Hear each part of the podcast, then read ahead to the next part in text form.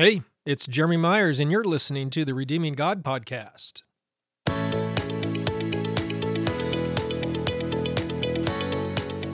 So, in today's podcast episode, we're going to look at three things like we usually do in these podcasts. We're going to talk a little bit about current events. Today's will be politics and what we can expect from a Biden Harris administration. Second, we're going to go into the mailbag, and I'm going to respond to, I think, three emails today but uh, they're all on the same theme, which is the theme of the unpardonable sin. I know I dealt with this a little bit a few weeks ago, but I'm going to deal with it again because I get so many emails on this, then I probably won't address it again for some time. And then, thirdly and finally, which will sort of be the main section of today's podcast episode, we will be looking at the parable of the wheat and the tares from Matthew chapter 13, verses 24 to 30. So that's where we're headed today. Let's begin then with some predictions about the Biden Harris administration here in the United States. They were uh, sworn into office on Wednesday, yesterday. So, um, what I want to do is basically talk a little bit about what happened during the Trump administration and how people responded to him, and and um, really at the beginning of his administration four years ago. So, uh, during the beginning of the, the Trump administration four years ago, you may recall there were lots of predictions made about him and how disastrous his presidency would be. And none of those predictions came true. So I'm going to be making a, li- a few predictions of my own about the Biden Harris administration and, uh, and then I will uh, take a look at them again in about three and a half years or so during the next presidential election to see how many of them came true. Who knows? Maybe I'm a prophet. uh, but what I find interesting is whenever I try to talk about some of these successes we hear, uh, the successes that occurred under President Trump, uh, people usually cannot, uh, you know, explain them away or refute them. Instead, they try to refute them by talking about Trump's angry tweets or, you know, some lewd comment he made 15 years ago about women. Or oftentimes I find this one, and this is just laughable this, oh, but he called neo Nazis very fine people. If you still think that, by the way, uh, seriously, turn off CNN, MSNBC, CBS, ABC, all of these truly fake news stations who will not tell you the truth. Uh, if you go back and look at the comments Trump did make there at the Charlottesville, uh, about the Charlottesville protest, um, where there were white supremacists there, uh, Trump did not call them very fine people. In fact, he condemned them totally. You go back and look at the comments he actually made. Don't trust the news. Go and read the transcript of what he said. Uh, Trump totally condemned the white supremacists and the neo Nazis who were there in the crowd that day. And then he said, apart from them, there were very fine people on both sides of the political aisle, on both sides of, uh, in both groups that were there that day. That's what he said. Okay. And so it is completely wrong and false, disingenuous, even deceptive for people in the media to come out and say that Trump called Nazis very fine people. Anyway, this is the sort of thing I'm talking about. Uh, the media loves to lie, uh, politicians love to lie. And you need to do your due diligence to research and investigate and look into the things that uh, you are told to see whether or not they true are true. Okay, uh, and, and, so um, people in power, especially politicians, often say what they think they want, what the voters want to hear, and then when they get into power, they tend to do the exact opposite. And I'm talking about here in the United States, both Democrats and Republicans. Very, very common for people just to, to lie, lie, lie, lie, lie on the campaign trail. And people vote for them, and then they get into office and they do the exact opposite of what they said.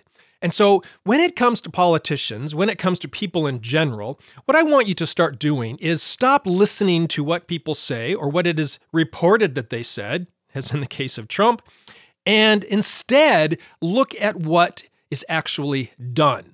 Okay, let the facts speak for themselves. Eh, when it comes to Trump, take just two areas, okay?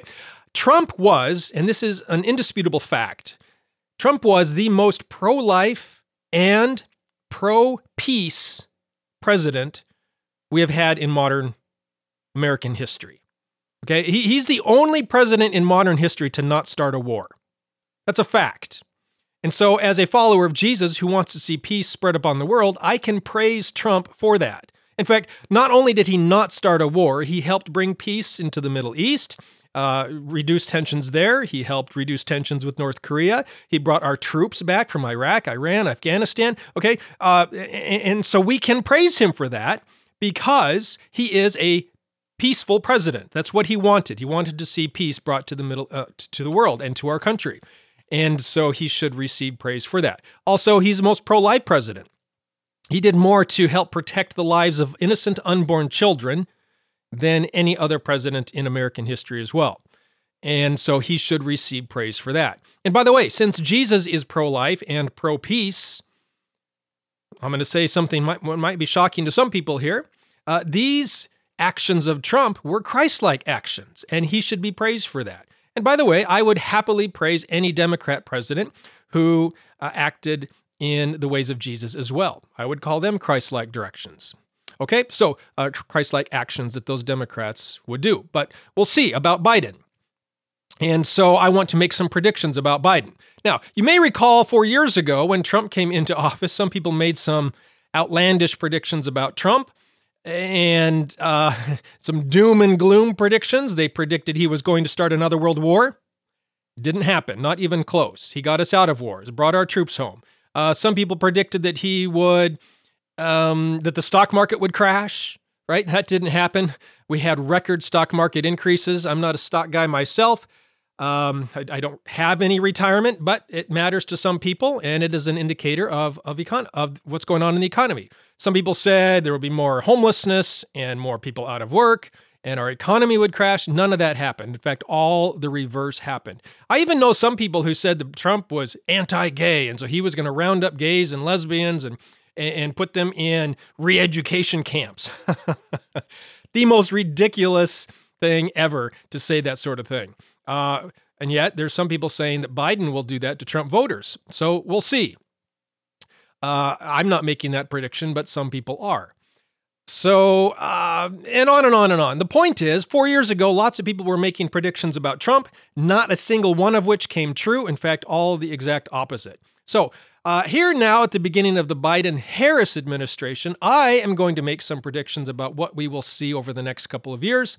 And then, uh, you know, three and a half years from now, I'm going to revisit this list and see how well I did on my predictions. Okay, so let's talk about this. Uh, first, I don't think Biden is is even going to make it through this year, 2020. Okay, um, if you have watched him speak and uh, know anything about cognitive decline, he is showing all the signs of serious cognitive decline. So I think that he's not going to be forced out. People are saying they're going to use the 25th Amendment on him. That's not going to happen. Uh, he's going to resign for medical reasons, and that will allow Harris to step in. Okay, so I think that's going to happen probably within the next six months, before the end of 2020 for sure. Okay, uh, let's see. When Trump became president, he left in office many Obama era appointees, which I think was a mistake because every president before him has been allowed to remove the previous president's appointees from office and get his own in there so that they can all be a unified team. But uh, the media blasted Trump for his desire to do this, and so he left a lot of them in office, which was a mistake because they did indeed seek to undermine him and even betray him every chance they got. Uh, Biden will not make that mistake. He will do, and the media will praise him this time around.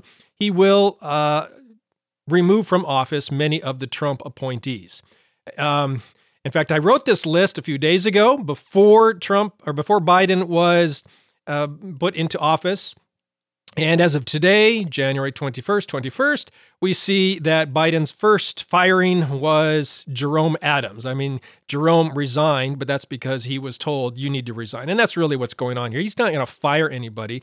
Biden won't, but he will tell them, you need to resign or else. And of course, they usually will resign. Uh, Jerome Adams was the Surgeon General of the United States, appointed by Trump, and uh, Biden has forced him out. So it's already begun, and, and of course, the media is praising him for it, but they didn't praise Trump. Little hypocrisy there. However, uh, let's move on.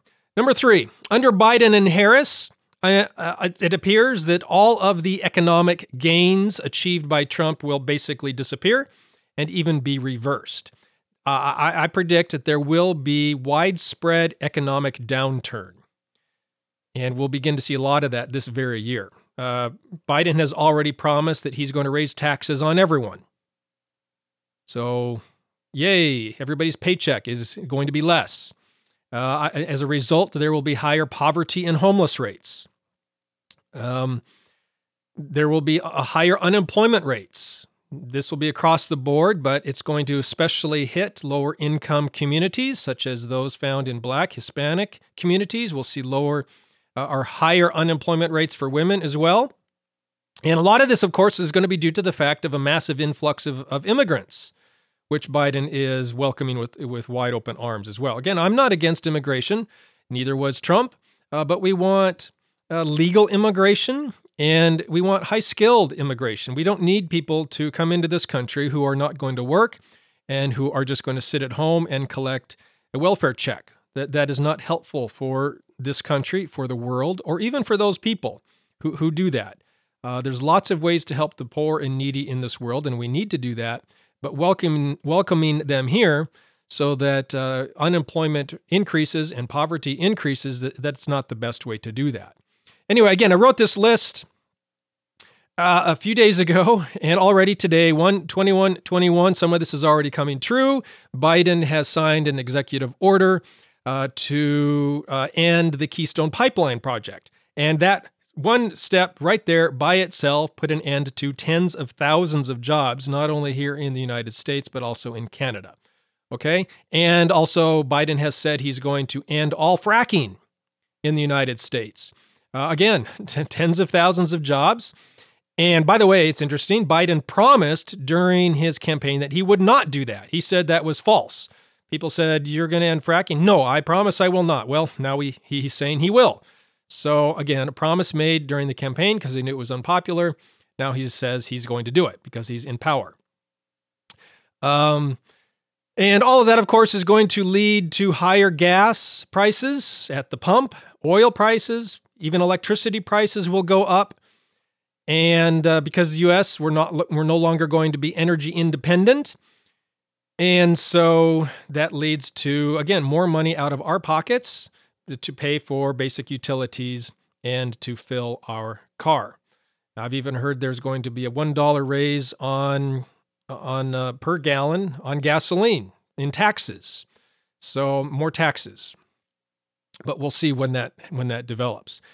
Uh, all of this, of course, is going to lead to lower stock market because uh, companies now have to pay more for, you know, use more of their profits on uh, gas and electricity, so on. So lower stock market will be the result of that, which means less retirement accounts, fewer retirements, um, and so on. Okay, and then there's this $15 minimum wage hike. It's going to be a disaster. Okay, I promise you that. Uh, sure, if, if you're making $7.50, $15 an hour sounds great. I don't deny that. Uh, but guess what happens? These companies don't take the hit. Okay, if you're if you're McDonald's and you're paying your companies seven dollars and fifty your employees seven dollars and fifty cents an hour, now all of a sudden you have to pay them fifteen. All right, and I agree, seven fifty is not a livable wage.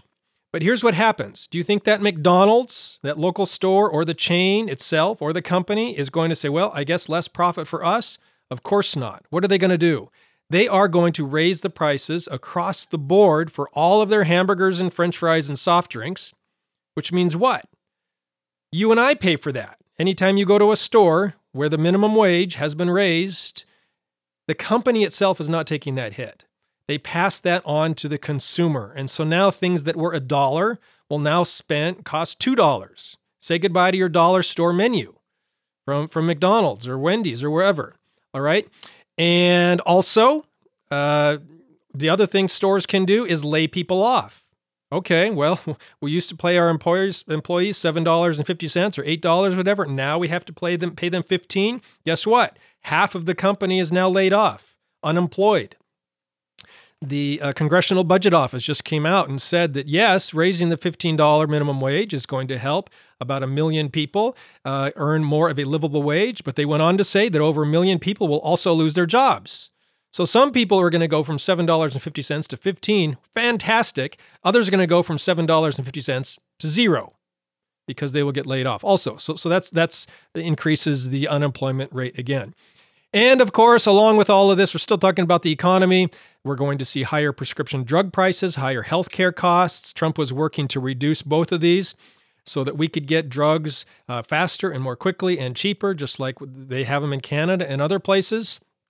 But uh, the Democrats and under Biden will try to increase bureaucracy, decrease competition in the market, and all of that leads to higher healthcare costs, higher drug prices, and again, more strain on you and your income. Um, all of that, all of this leads to lower household income for the middle class because it's getting taken from us every which way uh, they can. So uh, that's the economy. Some of my predictions about the economy. Under Biden, number four, under Biden and Harris, we're going to see greater social problems in the United States and around the world.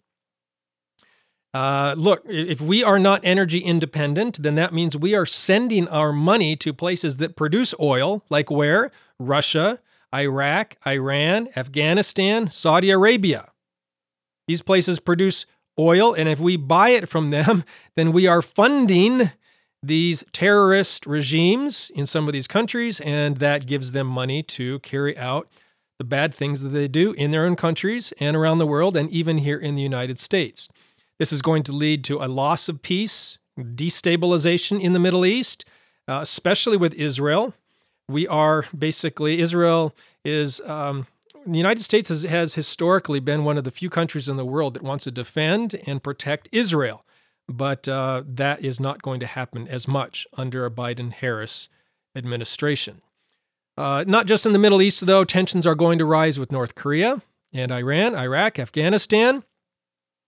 Uh, some of these countries will con- will seek to develop their nuclear weapon capabilities. We're already seeing that with Iran uh, and Afghanistan and others. Um, and, and, of course, uh, a nuclear terrorist regime in the Middle East or in North Korea is not something that is going to be helpful or beneficial to the world at all. I also think that um, Biden is going to, con- or Harris, going to continue the custom of their predecessors, other than Trump, and declare war. For some reason, politicians think that war brings us all together.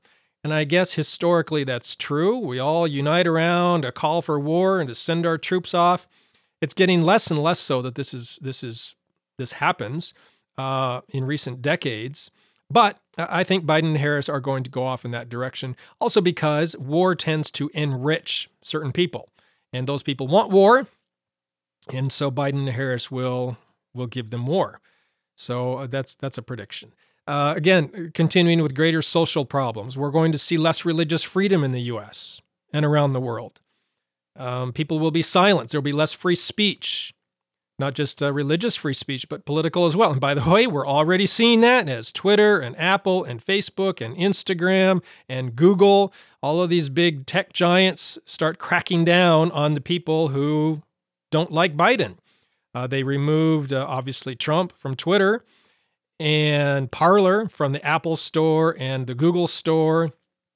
And uh, Amazon won't let Parler use their servers. Okay, all of this is censorship, and it is it is cutting back on our free speech, First Amendment right to free speech. So so that is not good. God given right to free speech. Um, social more social problems. I think that we are going to see greater violence in our cities you look at some of the, the most violent cities in our country, they are typically run by Democrats. Uh, the policies and, and, politicians in Democrat run cities, they, they have policies that tend to lead to more crime. There's lots of reasons for that, but but that's that is a general rule of thumb. So we'll see that spread even more so under Biden and Harris, uh, not just in their cities, but nationwide as well. This, of course, leads to greater incarceration rates more uh, people in prison, which is not good, and more drugs, therefore, more drug overdoses and more drug crime. The, the Democrats, of course, will see all this, and their first reaction to all such things is gun control, let's stop guns. But again, you look at the statistics and the actual crime rates in the states and cities across our country. Um, in the United States, where there is more gun control, there is also more gun crime. So uh, uh it's just a, a fact of, of the way gun control works here in the United States. All right. So uh, we're going to see higher crime rates and higher gun crimes in the United States. We're also going to see, again, more social problems, uh, an increase in abortions. Uh, Jesus said, Let the ch- little children come unto me, and, and do not forbid them. Uh, Jesus is pro life. Uh, but uh, Democrats uh, are, in fact, an executive order again from Biden just today, or maybe it was yesterday, to uh, provide federal funding, taxpayer dollars to fund abortion. Uh, disgusting, sick, and wrong. I, I, I can't even comprehend how anybody can, can support that taxpayer funding for abortions. Related to all of this, I think we're also going to see um, a decrease in women's rights and women's protections. It's going to be, things are going to go backward for many women. This has happened in a variety of ways. I think that some Democrats in some cities uh, and states might seek to push legalized prostitution. Uh, in fact, we're already seeing some of this as well, just in women's sports. Okay. Um, Biden again signed an executive order to allow transgenders to compete in women's sports. So, you know, imagine being a women's volleyball team and competing against a transgender volleyball team all made up of men who were previously men, who are now identifying as women. You know how that's going to go. Or imagine racing. In the 2016 uh, Rio Olympics, the slowest man at the Rio Olympics was just barely in, in the 100 meter dash was just over 10 seconds. Okay, it was like 10.03 seconds or something like that. I can't remember the numbers exactly. Uh, the, the, the woman who won the gold medal at the Rio Olympics was 10 and a half seconds, roughly. Okay, so the slowest man at the Rio Olympics could have beat the fastest woman at the Rio Olympics. And so all these women who hold records, world records at the collegiate level or whatever, uh, all of them are going to be beaten, uh, demolished, and destroyed by transgenders who, men uh, who are identifying as women, who now enter into female sports and dominate those sports, uh, destroying world records and um, gaining all of the prizes. All these women who have worked their whole their years to become the best that they can in their sport are now going to be defeated and dominated by people who are biologically male. Okay, so uh, again, that's that's that's heading backwards for women's rights. Just in one example. All right, those are social problems. Let's move on. Got two more predictions. Uh, all of this, of course, number five. The media and the Biden administration, when things start to go bad, they will blame Trump and Trump followers for these problems. Okay, um, that's just what's going to happen. Remember, that's what Obama did. Obama put into place all sorts of policies and things that destroyed the economy and, and created crime, and he blamed it all on Bush. Biden's going to follow that same plan, and so will the media. Number six, and finally, I think maybe one positive thing. Let's just talk about one positive thing that's going to come from the Biden and Harris administration, and it's the end of COVID. okay? Uh, we're already seeing this as Democrat mayors, of Chicago and New York and other places that were all for lockdowns during the during 20 um, 2020 are now saying that we need to open back up before all of their businesses die. Well, Trump was saying that for the whole year, the whole last year. And uh, but now that the the election is over, we are seeing less of an emphasis on you know wearing masks and shutting things down and more starting to see more of an emphasis on opening things back up. Uh, Biden has has said that uh, for the next hundred days you need to wear masks in all federal property. Of course, that's always been the case, which is ironic because what's going to happen is they are going to come out 100 days from now and say Biden, you know, put an end to COVID. Um, because of this 100 day mask policy and vaccinations, which Trump should get the credit for getting the vaccines, not Biden. But they're going to give the credit to Biden for, for passing, you know, 100 million vaccines in in next 100 days and 100 days of masks, and after that, we will not hear about COVID anymore. Um, and that's a good thing. COVID is bad; it's taking a lot of lives, but uh, all of these factors should point to the truth that the coronavirus scare was mostly about destroying Trump's economy and hurting Trump during the election. Okay, that's mostly was what what it's about. And I know that coronavirus is deadly on the elderly and those who have breathing problems, but you look at the actual raw numbers. These are facts and statistics taken right from the Center for Disease Control website, CDC. Um, the, the, the, in general, overall, the coronavirus is no more deadly than the regular flu. In fact, it's a version of influenza, the coronavirus influenza. Um, it's, it's a version of the flu, and it's no more deadly than the regular flu in general for most people in the population. Okay, so they used this to, and I know it's been tragic and lots of people have died, but um, also the Center for Disease Control. Again, I, I'm just I'm just quoting numbers from the CDC.gov website. About 95% of the people who died from coronavirus had at least one, usually two or more, comorbidities. That is, things they were going to die from anyway. Uh, and it, you know maybe coronavirus sped it up a little bit, or maybe they actually died from the other thing, but it was written down as COVID. All these factors go into play for what happened. Anyway, uh, it, it, worked, and the Democrats are done with COVID, and so within 100 days it will disappear, and we won't be talking about it. Won't be issues. We won't see death counts all over the place on CNN anymore within three months. Some of my predictions. All right, enough about that. I didn't mean to talk that long about all this. Let's see about moving on to the mailbag. You've got mail. Okay, so I have numerous emails every day from various people around the world about the unforgivable sin. Uh, here's three. Let me just read three. Uh, let's see. Hernick writes I bought your book about the unforgivable sin. I don't find any part talking about jokes that includes the Holy Spirit. I laughed at a joke like that and I was terrified I committed the unforgivable sin. Do you think I committed it? Someone named, uh, well, they didn't want me to leave their name, so we'll call them Anonymous, said, I sometimes have blasphemous thoughts, and in a counseling session told the pastor the blasphemous thought the demons were trying to put in my head.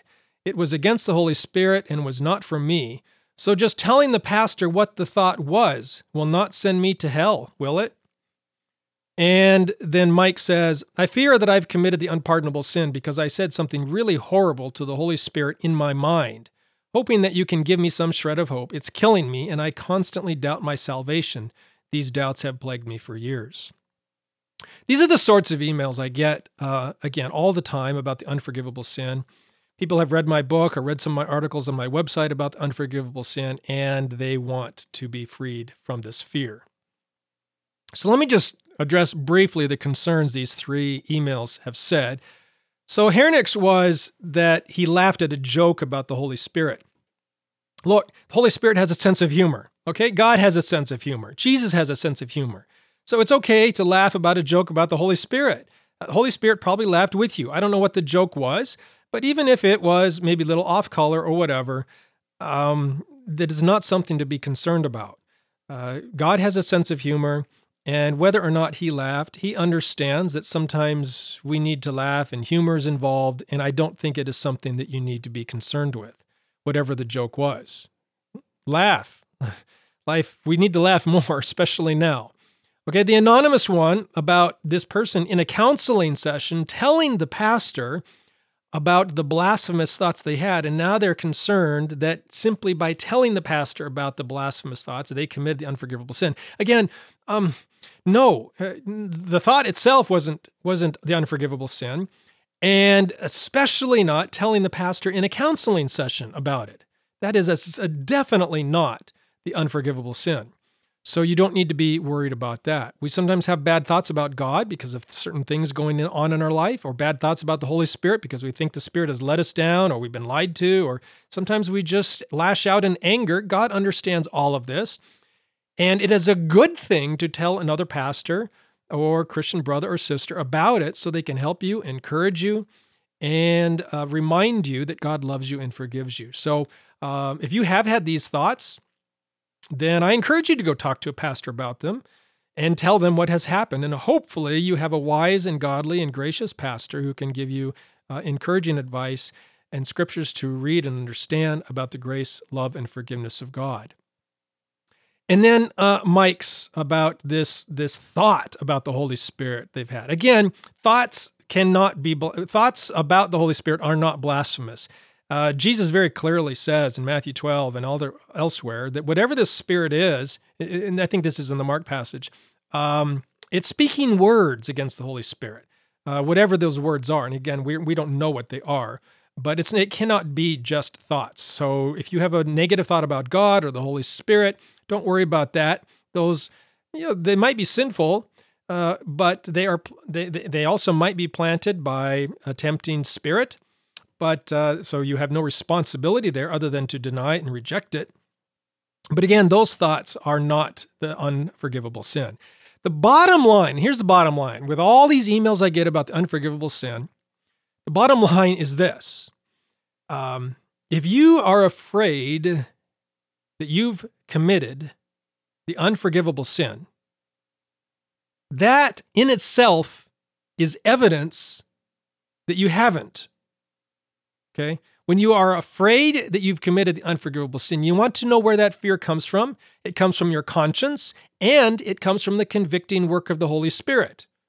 Well, the, the, the, unforgivable sin, by definition, according to the passages that talk about it, is basically when the Holy Spirit stops working on you. The Holy Spirit seeks to draw all people to Jesus and to convict them of sin, of righteousness, and of judgment. Well, if you have no conviction of sin, then you're not going to be afraid about whether or not you've committed the unforgivable sin. If you have no convictions of sin, then that means that the Holy Spirit has stopped convicting you of sin. And therefore, maybe you have committed the unforgivable sin. Therefore, the opposite is true. If you are afraid of a certain sin that you've committed, then guess what? The Holy Spirit is convicting you of it, and the Holy Spirit, therefore, is still with you and in you and upon you or near you and working with you to convict you of sin. And that's a good thing. You can thank God, you can thank Jesus, you can thank the Holy Spirit for that. Thank you for convicting me of the sin, Holy Spirit. Jesus, I confess it. Father, thank you for your forgiveness.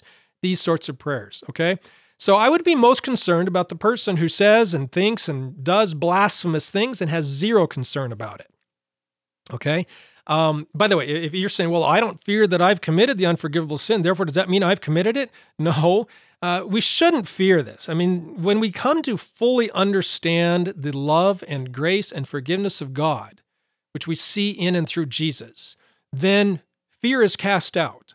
John writes in 1 John 4:18 that uh, there is no fear in love because perfect love casts out fear. Okay, so uh, if you don't have fear about the unforgivable sin, that's okay. um, but if you have committed a sin and you are wondering, fearful that it is the unforgivable sin, first recognize that that sign, that fear, is good and healthy. It's a sign that the Holy Spirit is at work in you. Therefore, you have not committed the unforgivable sin. At that point, thank God for the forgiveness you have in Jesus Christ and move on in his grace and love and forgiveness. Bottom line also is this How can you know for sure that you cannot and will not forget the unforgivable sin? Uh, it's simple believe in Jesus for eternal life. Uh, eternal life, once you've received it, can never, ever, ever be taken away from you. Not even God can take it away from you. There's lots of things God cannot do. He cannot sin. He cannot lie. He is not, will not, cannot take away from you eternal life once He's given it to you, or else that would make Him a liar. God cannot lie. And he has said that basically, when you believe in Jesus for eternal life, you have eternal life. And eternal life, by definition, is eternal, it's everlasting. And so God cannot lie. He cannot take away your eternal life since He's promised once you have it, it's yours forever. So believe in Jesus for eternal life. But the only reason you have eternal life because Jesus gives it to you. John 3:16, John 5:24, John 6:47, over and over and over in the Gospel of John. Once you have eternal life, it's yours forever. You no longer have to fear that some sin will separate you from God, that you committed the unforgivable sin or said or thought something, said something blasphemous. All those fears disappear and vanish away because you are kept safe and secure in the arms of Jesus forever. Okay, so that's uh, on the unforgivable sin and some of the emails and comments I get on that. Okay, with that in mind, let's move on to our study of Scripture.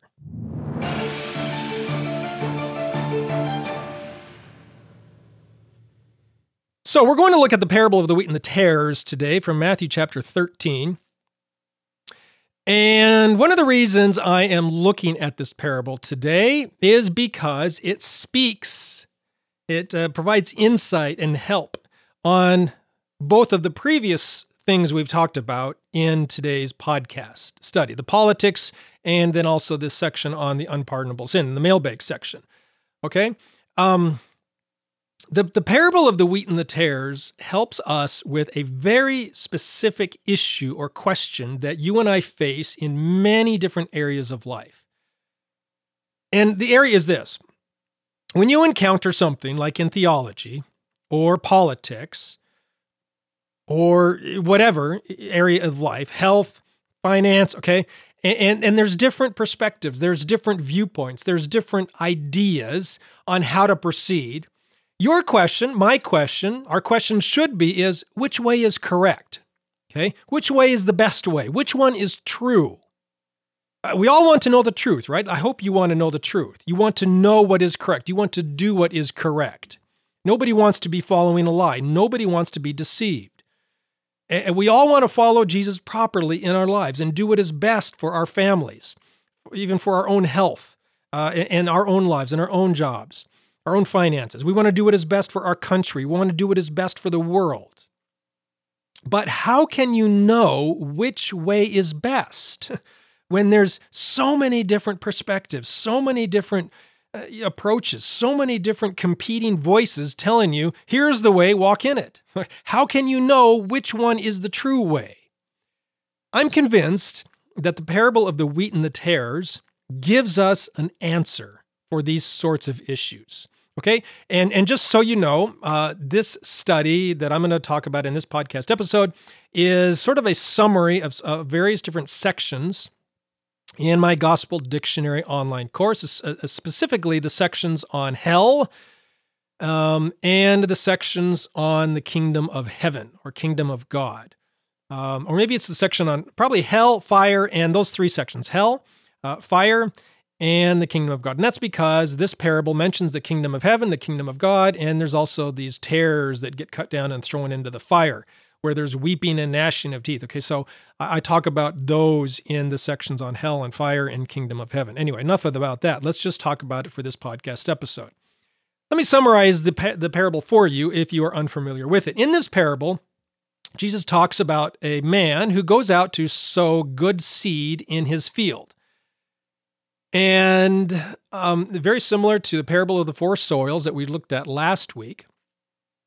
Uh, but he, he goes on to say that an enemy came and sowed bad seed in the field. And when the servants heard about this, they, they wanted, and the seed started to sprout. They said, uh, Master, should we go out and pull up the bad seeds so that only good may grow? And the master says, No, because when you do that, you might pull up some of the good seed also. Let them come to harvest. And when they do, uh, we will be able to figure out which is which. And so they do. And then when harvest comes, they go out, they gather up all of the bad seed, the tares, and they burn them in the fire. And then they bring in the good seed, the wheat, which has come to harvest, and that is gathered into the storehouse. Okay, and, and that's the parable. So, uh, what does this mean? Thankfully, this is another one of the parables that Jesus explains. Very rarely does Jesus explain parables, but he explained the parable of the four soils because it is so essential to understanding all the other parables. And Jesus also explains this parable here a little bit down uh, further in, in chapter chapter 13. Okay, now let's just talk briefly about what's going on in this parable. Many scholars and theologians believe that these tares, the bad seed, is most likely darnel. I have a picture of it there in the website on my blog, uh, the, the notes for this podcast episode. And basically, Barnell, darnel looks pretty much exactly like wheat for most of its life. Uh, both of them grow up, they look uh, very similar for a long time. The darnel has heads of grain on top, just like the wheat does, and so on. And it's pretty much impossible to tell the difference between the two until the harvest. Right around uh, harvest time, what happens is the grain, the wheat, stops growing and it starts to turn a golden color. We've all seen wheat fields, grain fields, where it's like this. The darnel, however, keeps growing. It grows taller and taller and taller, and, uh, and, and it stands upright. The, the heads of grain and wheat sort of bow over as they dry out and bend towards the ground, whereas the darnel just keeps going straight up tall. And uh, it will stand up a foot and a half or so uh, about above the wheat, making it very, very obvious which is the wheat and which is the darnel. Prior to harvest, though, it's pretty much impossible to tell because the wheat is green, just like the darnel, and they are basically the same height and size, and they look pretty much identical.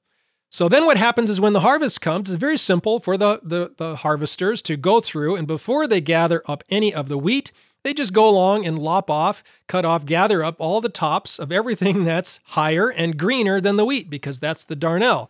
Then they can gather it up and uh, burn it. You don't want it to ever get mixed up with the wheat. It can cause sickness and death if people eat it. Uh, if animals eat it, it can make them dizzy, and so on. Okay, so um, that that's that's what this parable is about, and people who are in uh, agricultural societies, like they were in Jesus, uh, would understand that. Now, when Jesus begins to explain this in verses you know 37 to 40 and so on, he begins by identifying the various characters in the story. He says, The sower is the Son of Man. Okay, who's the Son of Man? Well, that's Jesus. The Son of Man is one of Jesus' favorite titles for himself. Uh, the field, then, Jesus says, is the world. Okay? Uh, and the good seeds, which go out into the world, are the sons of the kingdom. That's 1338.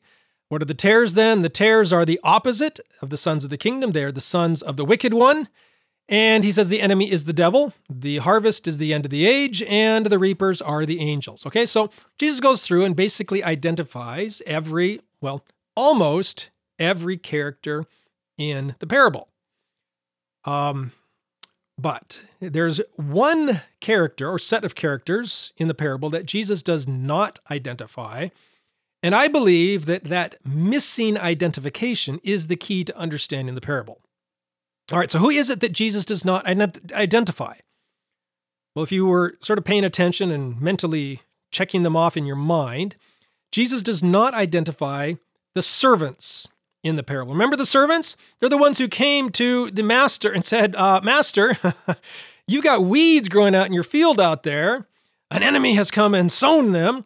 Uh, should we go around and uh, and pick them, pull them up, so that only the wheat grows? When Jesus comes around to explaining the parable, he doesn't say who the servants are. And I've read lots of commentaries and lots of studies. There's not a whole lot of agreement on this. I have heard some people say the servants are the reapers, um, but I disagree with that because when the owner is speaking to the servants, he clearly identifies the reapers as a different group. No, he says, wait until the reapers are going to come, then they will separate it. Well, if the servants are the reapers, then he would say, no, wait until you are going to collect, when you are going to reap the fields, then you, it's a different group, and so on. Um, so, so who are the servants? Who are the servants? I believe the servants are the disciples, the followers of Jesus. If Jesus is the Son of Man, and uh, the servants come to the Son of Man, to the Master, and say, uh, you know, what should we do here? Then whoever is coming to Jesus and asking questions about what they should do, those are the servants. And who's doing that? That's it's the disciples, the followers of Jesus. That's who the servants are in this story. So Jesus is saying that the people might say, yeah, but the, then who are the sons of the kingdom? Aren't aren't they Christians? Aren't they the followers of Jesus? Aren't they the disciples? Um, and, and you know, they're the ones that are the, the good seed. So, uh, no, the, the sons of the kingdom here are not the disciples. And that's because the sons of the wickedness are, are not people either. Again, uh, the word son here in Greek, it's uh, usually understood as a child of someone else. But the word son can be understood metaphorically uh, sort of as a word like offspring or something like that. And it can be therefore used in connection to an idea or uh, a series of events or something like that, the, the, inner characteristics or attributes of something or someone. Okay. So, uh, for example, uh, sons of this world are contrasted with sons of light in Luke 16 8, and, and so on. But uh, we have sons of this age and sons of disobedience and sons of the devil. These are terms used all over the place in Scripture. And they're usually not referring to a specific person, but to the teachings or ideas or results or consequences of living according to the ways of God versus living according to the ways of this world. Okay? So the sons of the kingdom and the sons of the wickedness, they're not referring to people, they're referring to ideas, consequences. And we know this because of the immediate context. Um, this goes back to the section in Matthew chapter 12, which speaks to the unpardonable, unforgivable sin. And there, uh, Jesus is speaking of the kingdoms of the sons of the Pharisees in Matthew 12, 27, which is not referring to their physical sons or even their disciples, but to their teachings, the things that come from Pharisaical teachings. That's what Jesus is referring to there. He, uh, he, he speaks of lots of terminology in Matthew chapter 12 that is repeated in Matthew chapter 13 scattering and, and gathering, the, the, you know, the age to come, fruitfulness of various trees. Anyway, I'm getting a little off track here, but the terms that Jesus used in Matthew chapter 12 in, in speaking of the Pharisees and their teachings, all of those terms are repeated again in Matthew chapter 13 with these parables. And so the sons of the kingdom are basically the kingdom teachings and the results of living according to the kingdom, whereas the sons of wickedness are worldly teachings and living the ways according to the ways of this world and even the ways of corrupt religion. Okay? So that's how to understand the sons of the kingdom and the sons of wickedness here in this parable. And the question then of the of the servants in the story is how can we tell which is which? How can we tell the good seed from the bad seed? How can we tell good teachings, the teachings of the kingdom, from the teachings of this world? Both make similar promises. You follow in this way, there's going to be peace and love and prosperity and happiness for all. We are making promises. You vote for us, you do this, you buy that, you go there, and I promise you things are going to be great for you. And you've got two or more groups making these promises offering you fruit in your life. Do this and you will have great fruitfulness uh, in your life. There will be wonderful prosperity in your life. You'll see a great harvest in your life, in our country, in your state, in your city, in your family, if you do this. And we have two, let's just say two groups of people making those promises. How can you tell the difference? How can you know which one is the right way to go? The parable of the wheat and the tares is the answer. In this parable, Jesus, as the Son of Man, tells his servants, the disciples, look, two types of seeds have been sown, and don't try to go figure it out before the harvest. Because if you do, you are going to make incorrect judgments. Instead, wait until the harvest. Wait until Jesus says the end of the age in Matthew 13 40. Okay? Now that's not helpful if we have to wait till the second return of Jesus, right? Because what we we just sort of wait and make no decisions about anything in life until we die and you know rot in the ground. And Jesus returns sometime. wasn't helpful for them 2,000 years ago. Not really helpful for us. We sort of need to know the results now, the answers now, in in a sense, or at least sometime during our life, as we watch and observe and study and learn. So no, uh, this phrase "the age." Is Jesus is referring to the age that he and his disciples were living in. Uh, Bible scholars talk about various biblical ages, and pretty much everyone agrees that the church age, the church began at the beginning of the church age, and uh, the previous age ended, previous era, we could call it, ended with the death and resurrection of Jesus. So when Jesus says the end of this age, he's referring basically to the end of his life to the things that are going to come about in that period uh, of a couple decades surrounding his life and ministry. It doesn't happen overnight, uh, but it's a process that occurs. And there's birth pangs, all these imageries that Jesus talked about in his ministry.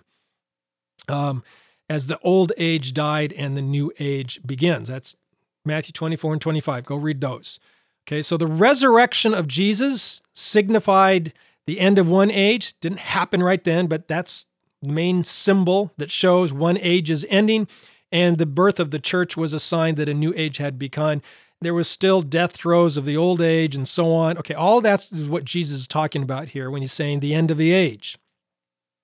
So he's saying basically wait and watch. The disciples in the days of Jesus basically had a choice. They could follow the ways of Jesus or they could follow the ways of Rome and the religious leaders of that day, the political and religious leaders. Both were promising similar results. And Jesus said, No, don't try to figure that out now. I know that I'm just, you know, a person, a teacher. This is what many people viewed him as at that time. They didn't realize that he necessarily was God incarnate, that he was going to die and rise again. So he said, Look, I know that I am teaching a different way of living, and the Pharisees, Sadducees, religious leaders have partnered with the politics of their time in many ways, and they are saying things. How can you know which one is correct? How can you know which is the good seed, which is the bad seed? Don't try and figure it out right now.